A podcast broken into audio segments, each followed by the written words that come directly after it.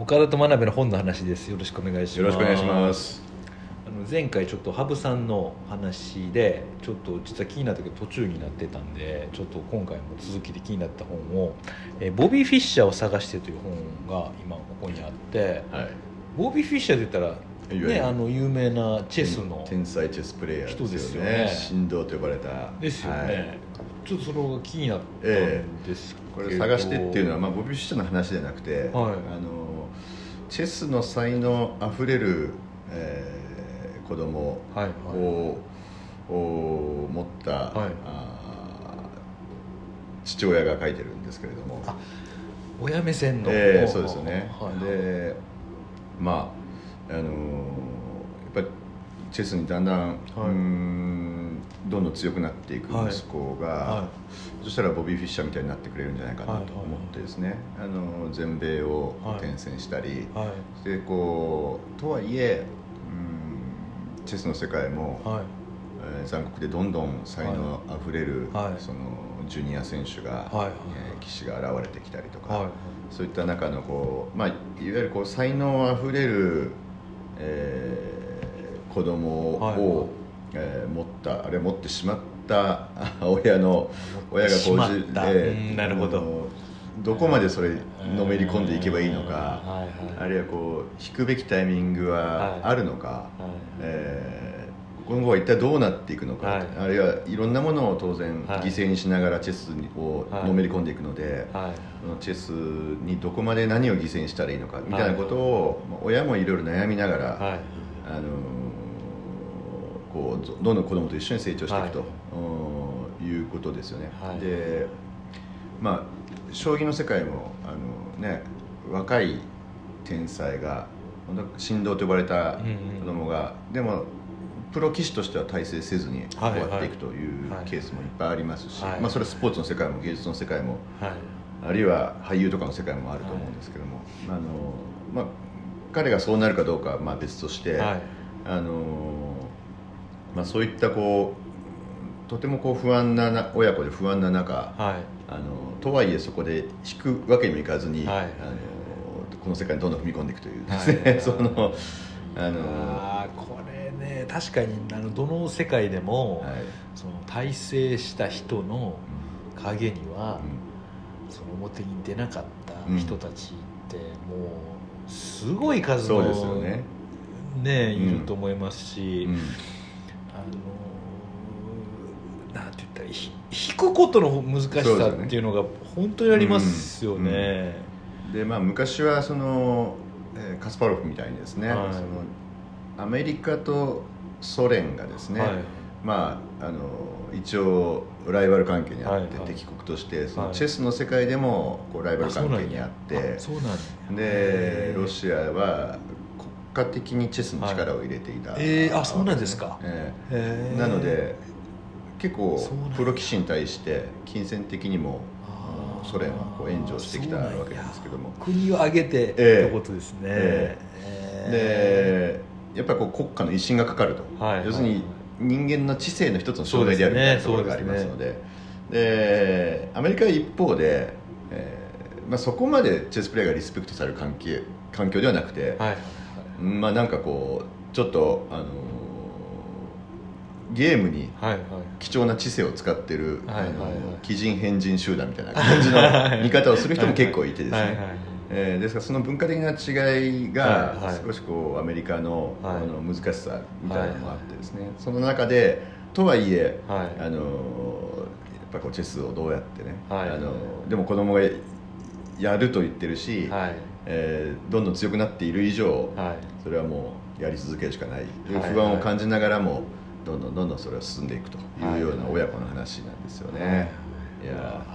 まあですからあの父と子のお一つの物語としてチェス全然詳しくない方でもすごく面白く読めるのかなと思うし映画化もされましたよねこれは。あそうなんですね,、ええそうです知らなかったんですけど、うん。あの帯を、えー、羽生善治さんがね、うん。書いてて、あのー最後のお一文がいいいいって書いてなかったか、ええー最後のねあのー一文がね。印象的ですみたいな。あそうですね、え書いてて。まああのこれはぜひ読んだ人ま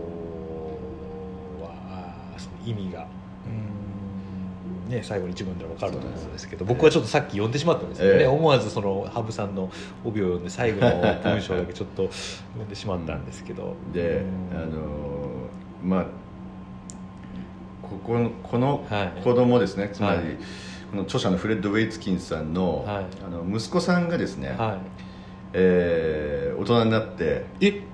ジョシュ・ウェイツキンっていう人がいてですねはいあの本を出すんですよえそうなんですかえーそれはまたもう粋なことでですねみすずが本を出すんええそうなんや。でもあのチェスプレーヤーとしてではなく、うんそうなんですか、あのうわーそうなん実はや武術家として。ええそうなんですか、で武道家になったわけですよね最終的に。そうなんや。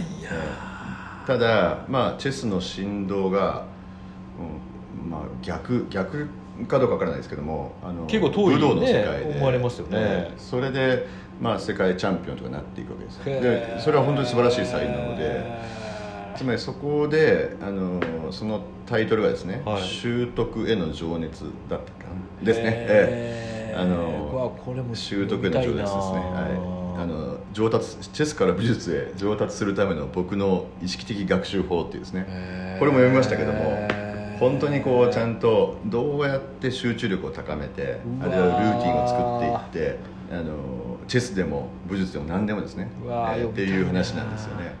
でそれは本当にそれはそれで本当に面白い本だったんですけども。じゃあこれあれですねボビー・シャー探してのこの表紙に写ってる男の子がその子ですね。あこの書いた美武術のこの子が本がこうこうなった時間が経っっていてうことなんですね。こうなったんですね、ええ。これだから2冊セットで読んだらもう最高でしょね。そううなんですよねで結構そのあのなんですか東洋哲学みたいなのも彼は学んであそうなんやえー。えーと太極拳やってますんあででまあ結局柔道も黒帯ですから、はいはいはい。基本的にこう東洋武術ですね。東洋哲学がベースにあって、えー。そこにたどり着いていくプロセスみたいなのも面白いんで2冊まとめて読むとあの、まあ、みすずも粋だなとやっぱ思いますけどもね。ええと思いこれは本棚には2冊並べておくべきですね。ね。必ずね。ワンセットで、えみすず書房って素敵ですね。そうやってそうですよね。いいえいいなこれあとあのもう一冊目の前にあの置かれてる本でちょっと気になるのがなる「えー高等無形音楽辞典。高木壮太さん。高木壮太さん。なんか2冊あって1冊は新新た新って書かれてるんですけど、ええ新旧。っええてことですか、新旧。でこれはあこれあ辞典辞典になってるんや。え辞典ですね。えー。ウディ・ガスリーウーファーとか、ええ。えー C のとこジャーニーとか、ええ。ーこうあいうえお順になって辞典になってるんですねこれ。そうですね、えー。えファズとかね。悪魔の辞典みたいな感じで、はいはい。はいえー、とこれ高木壮太さんという、まあ、ミュージシャンかつ、はいはい。あの面白い、はい。あの文章を書く方がいるんですけども、あこれ面白いですね、えあの フリッパー好き風のとこに、はい。フリッパー好きで当たったんですけど暴走族の天敵であるって。そうですそうです、これすごいな、えバーデン・パウエル僕好きなギタリストなんですけどね。ジャンルがよくわからない大変技巧的な、えーギターを弾くブラジル人。体が弱かったので後半戦は自分の名前を冠した雇用としバーデン・バーデンで暮らしたとか。すごいですねこれハードコアテクノ冗談が通じなさそうである。面白いな、岡田さんもはい。親しくされてるはい。サニーデイサービスっていうえのがあって、サニーデイサービスがあるんですか、えーなえーなんとなく福祉感が漂うバンド名である。確かに。確かに。デイサービスが入ってる。デイサービス入ってるんで。あのっていうあのまあ独特のこういう感性確であのえーこれ面白いっすね。まあ本人で言えないですけどね、えー言いにくいですね。言いにくいですよね。えまあこれはもう笑いながら読むけどもでもえっ、と僕はこの人の,、はい。あのツイッターをまあ、あ。今 X になりますけど、はいはいはいをあのフォローしてきて、はい。えーそ何年か前ですね、はい。結構よく熱心に読んでたんですよ。でそれでいはいはい。つももう面白いツイートをされるなと思っていて、あそうなんやよほどこわフォローしう、よう、えーよほどこういうこうねやっぱミュージシャンですけども、はいはい。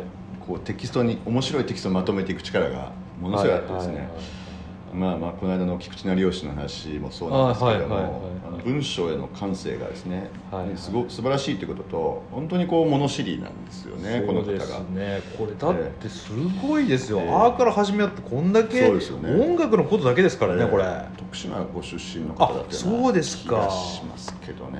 え。これ面白いな。読んでるだけでも笑えますよね。これちょっと喫茶店にはい。僕本として音楽特に中空みたいな音楽流してるはい。喫茶店ではちょっとこれパラッとめくってうん。クスッとするにはもう最高の、そうですね、えー。もう1分でも何個か読めますし。ですね。はい。すごいねジム・オルークのとこ平成のクロード・チアリって 面白いな、マルーン5ってあるじゃないですか。はいマルーン5はいはいええはい。あのーまあいろいろ書いてるんですけども、はい。最後ギャップの店内で聞くと最高である わかる。わかるな確かに、えすごいな、えいろんな角度からいきそうでますすね。ねこれ。全然時点じゃないんですよね結局、ねえ。面白いな。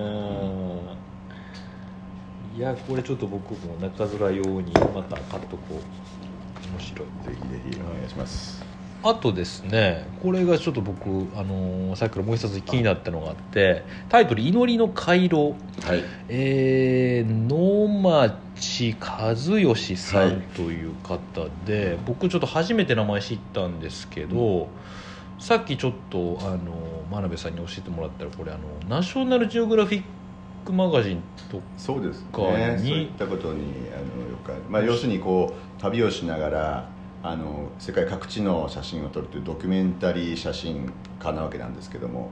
いや知らなかったです、あのーすごいいいですね、ええこれ8月にですね、はい。あの一度高知に行って、はいはい。えー高知の県立美術館に行ったんですね、はい。はい。そしたらあのちょうどこの人のあの企画展をやってまして。あそうですか、えれでこのとても有名なこの人のいろんな代表的なですね、はいはいはい。えー作品がずらっと並んでてですねこう例えばこうチベットだったりですね。さっきダラレマンもね出てましたね。えーこれなんか有名ですよね。すごいなんかいろんな本とかで見たことあるようなこれカットですね。これはあれですよね。あのメッカですね。わあ、すごいですね、すごいなすごい写真やな。っていうってこう、まああのまあ、宗教の聖地を巡るっていうのは一つ彼の中でテーマになっていて、えーでそういった作品をですね、えー礼拝の時にこれだけ人が集まりますという話だっ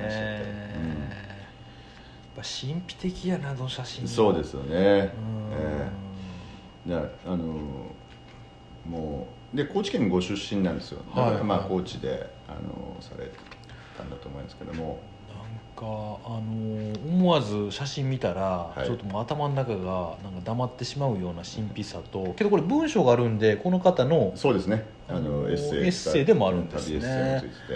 えー、いやこれは。好きな方だったら本当にあの必ず楽しめるような話ですよこねれはいいですね、いやいいな。まあ、高知県は本当にこうねうんタレントはい。輩出を、えーたくさんしていますよね。本王子の方なんですね。すごいですね、高知県こう漫画家が多いってイメージありましたけど写真家も、ああ、えー写真家もたくさんいましてですね。素晴らしいですね。ちょっと僕の方はですね、はい。あのこの前最近あの永井達夫の、えー前にあの、ま、真鍋さんと、はい。えー永井達夫の「青つゆ」っていう話がいいなって話したんですけどええ最近あの永井達夫のはい「えー、一個」えー、1個ですねカウント12の1と、うん。個人のこの1個っていう短編を読んだんですよ。でこれあ読んだことあります？ないです。あないですか、ええこの1個はなんで僕読んだかって言ったら、えー日本芸術院賞っていうのを受賞してた、うん受賞してるっていうのをどっかで見たんですよ、うんで買って読んだんですよ。じゃあこれも青つゆに、えー負けない、えーやばい小説で、はい。あのー何がやばいかというとやっぱりしめちゃめちゃシンとしてるんですよ。うんうん。けど結構内容はえげつないんですよ。もうあの当然、えー死ぬし死死の話なんですけど、あのーうん55歳で、まあ、定年を迎える男が、あうん。昔はもう55歳だったんですけど、55歳定年を迎える、えー勤め人の男が、えー再就職先を探そうとするんですけど、ううんまくいかずいえー娘がいるんですけど、あのーその娘は病気で、えー体が悪いと、うん。で再就職もうまくいかずけどその会社ももう少しで定年を迎えてしまうという、で帰りの電車の中で、えー赤ちゃんを抱いた男の人を見上げてまるで天使のようだとか、えーいろいろこう思うことがあるんですけど、えーなんとですねその小説の中ではその男があの話してるうん。乗客とか見てるものって、あの実はあのなんていうかな思い込みというか幻想というかもう幻覚というか。どっからがこれ本当にこの主人公が見てるもんで、うん。どっからが俺幻覚なんかちょっとよくわからないんですけどだからなんか、あのーやばい変なあー話じゃないですか、うん。その。でまあすごく暗いけどもしかしたら現実にありそうな話なんですけど、うん。やっぱり永井達夫のあの独特な書き方でそうすねうんまあ書き方静かですもんね。静かなんですよ、淡々として、ええね文章も綺麗だし。そうなんですよ、でこの「一個」っていうこの短編が最後に入ってるんですけど、この短編集に。その他のもちょっと読んでいったらもうとてもじゃないですけど1日に2つは読めないような あのーまああの暗くて静かで、うん。あの身に迫ってくる、うん。えー小説でした、はい。青つゆも本当にこう淡々と書いてるけどもどどこかから本当に現実世界じじゃないような雰囲気が出てくる感じが恐ろしい恐ろしい方だなというふうに思いますよね。よね。だからもう永井達夫のやっぱり凄さっていうのをまた一つこの前思い知らされました。なるほどなるほど。読んでみます。はい。じゃあまた次回お会いしましょう、はい。ありがとうございました、はい